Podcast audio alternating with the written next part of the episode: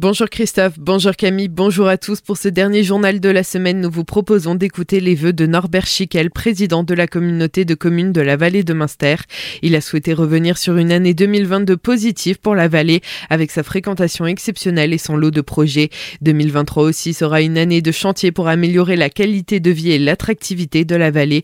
On écoute les précisions de Norbert Schickel. Alors nous aurons pas mal de chantiers de nouveau. Euh, à la piscine, l'aile aqualudique pour nos familles est déjà démarré. L'installation d'un nouvel office de tourisme va commencer aussi en courant de l'année hein, dans l'ancien couvent hein, à Münster.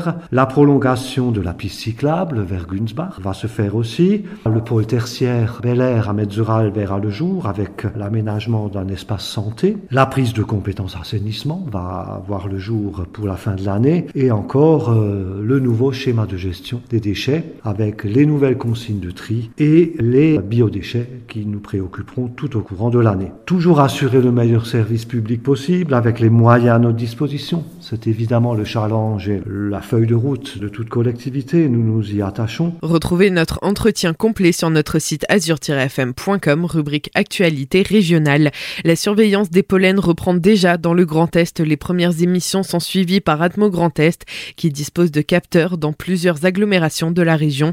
Les chatons de noisetiers qui ont débuté leur floraison fin décembre sont déjà en pollinisation il en est de même pour l'Aulne. Ce dispositif de surveillance permet aux personnes allergiques d'être alertées. Il est possible de retrouver les bulletins polliniques sur les sites pollinaire.fr ou atmo-grandest.eu. Pays Rhin Brisac devient Alsace Rhin Brisac. La communauté de communes a changé de nom depuis le 1er janvier dans le cadre d'un marketing territorial. C'est pour le projet de reconversion économique du territoire élaboré après la fermeture de Fessenheim que la Comcom veut se montrer plus attirante. Son projet est de recréer des emplois, de la valeur ajoutée et de nouvelles bases fiscales au sein du territoire. Plus de visiteurs au marché de Noël de Colmar qu'avant Covid. C'est lors de la cérémonie des vœux mardi que le maire de Colmar, Eric Stroman, a annoncé une augmentation de 20% de la fréquentation touristique par rapport à 2019. L'Office de tourisme de Colmar et sa région a déjà pu mener une enquête auprès de 140 professionnels qui se disent satisfaits. Le taux d'occupation des hôtels a atteint 91% et celui des meublés de tourisme 84%. Enfin, cette édition 2022 aura augmenté sa fréquentation en semaine. Ce dimanche 1er janvier à 8h, retrouvez-moi pour une émission spéciale consacrée au sport sur le territoire de Colmar. Je recevrai l'association Sport Loisirs, le club de baseball Les Cardinals, le club de handball et la mairie de Colmar. Quels projets développent-ils Comment adaptent-ils leurs projets au contexte?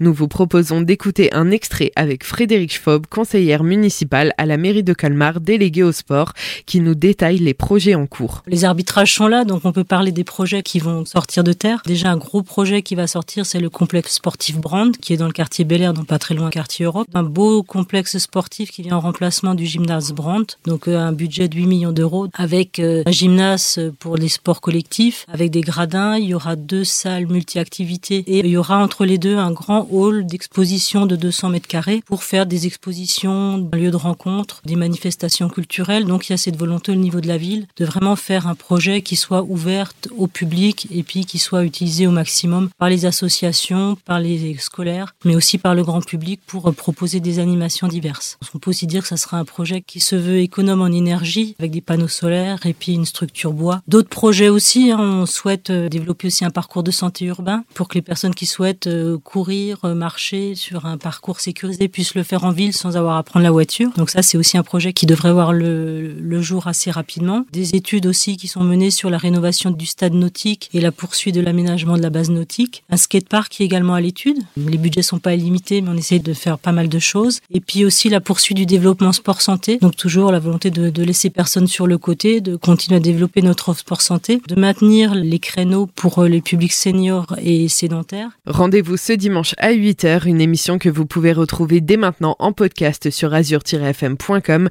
dans la rubrique Actualité régionale.